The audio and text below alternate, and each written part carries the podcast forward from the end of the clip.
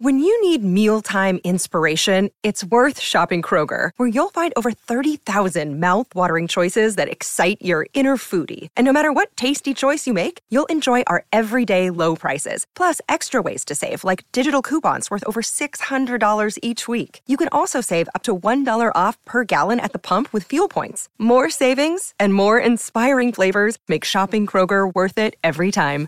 Kroger, fresh for everyone. Fuel restrictions apply. Another day is here, and you're ready for it. What to wear? Check. Breakfast, lunch, and dinner? Check. Planning for what's next and how to save for it? That's where Bank of America can help.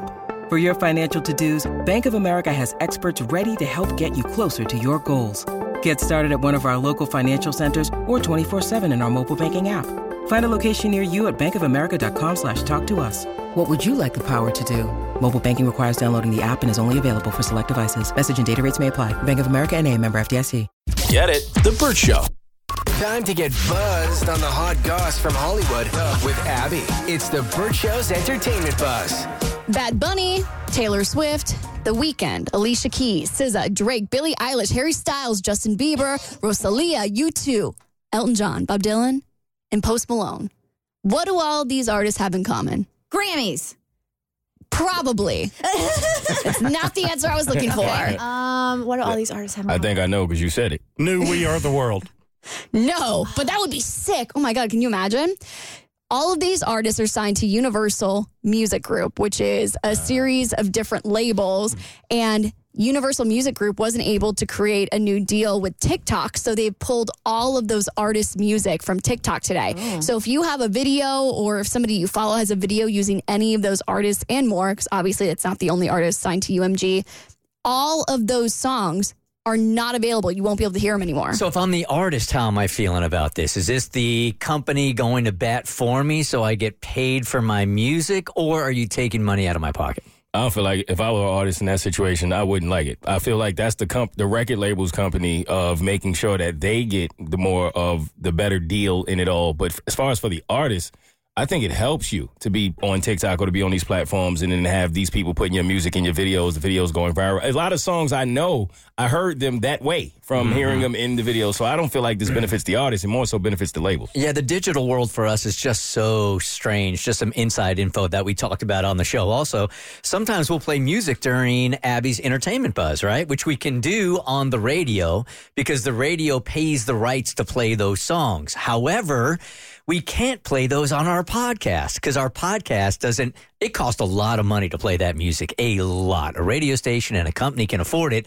Little bit podcasting company cannot. So sometimes you'll be listening to the entertainment buzz and it's one you heard on the radio and you're like, wait a second, the music's missing because we don't have the rights to play it. And I do, I'm with you. I think that hurts the artist. Definitely. Exactly. So Universal Music Group is saying that TikTok is actually bullying and uh, being very intimidating in all the contract negotiations, basically saying that they can't come to an agreement to where they're getting paid what they think they're due. But TikTok is saying that UMG is putting, quote, their own greed above the interests of their artists and songwriters, basically saying like you're going to get more exposure by having it on TikTok. And UMG came back and said that uh, without paying that they are trying to build a music based business without paying fair value for the music. So, what I find interesting about this whole situation is obviously I closely follow Taylor Swift, and she has always been an advocate for artists getting paid what they're due. Back in 2014, she actually pulled her music from Spotify because they weren't paying the artists what they're due.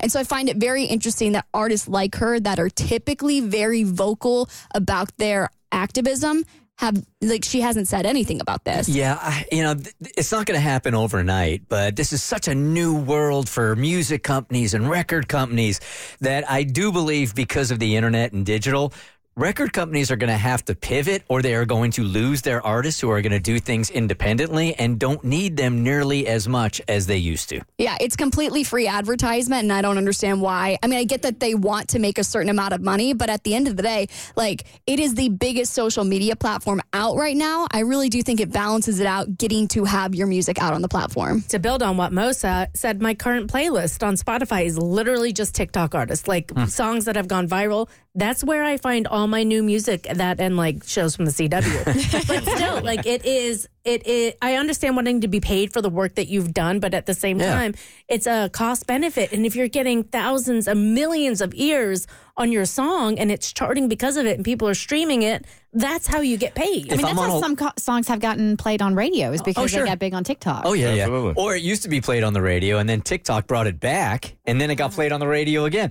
There are so many times where I'm in the car now with my 16 year old on long drives, and he's playing all this music I'd never even heard of, and I'm in radio, and I'm like, dude, where are you? What is that? And where'd you hear it? It's always the same thing: TikTok, TikTok, TikTok. Exactly. Okay, well, speaking of Taylor Swift, I can only imagine this video is how I sound to just normal non Taylor Swift fans. I have gotten sent this video over and over again about how Swifties are looking for a way to find Taylor's favorite number 13 in just mm-hmm. about everything. This is from the Holderness fam. Well, the Chiefs are going to Super Bowl 58. 5 plus 8 equals 13. What? 13 is Taylor's favorite number. She is doing all of this. Yeah, well, she has been to a lot of games. Says she's been to 12 so far. Super Bowl will be number 13. Yeah, and on the other side, a crazy comeback by the 49ers. 49. 4 plus 9 equals 13. Right. Anyway, the Niners are a good team. They're a one seed. What are the Chiefs? Three seed. One seed, three seed, 13. Okay, but isn't she going to be in Japan for the Super Bowl on like February 11th? 2, 11. Well, that's the day. 2 plus 11 is 13. Okay, but she can't possibly get there in time for the game. A nonstop flight from Tokyo to Vegas. Oh, I think I know where this is going. 13 hours. Okay, fine. I guess she could make it, but it's not 100%. 100. Oh, boy. 100 minus 13 is 87, which is Taylor's boyfriend's jersey number. You're really stretching it here. She is a mastermind. Okay, but not everything is 13 related, right? Like this game will be Travis Kelce's 22nd playoff game. Oh no, I immediately regret saying that. know about you. Yep. I'm feeling 22. Are you going to be doing this for the next, I don't know, how long until the Super Bowl? 13 days. Uh, the Tay voodoo is so real. That's accurate. so real. For more stories, head to the Bert Show podcast on your favorite listening platform. Get it? The Bert Show.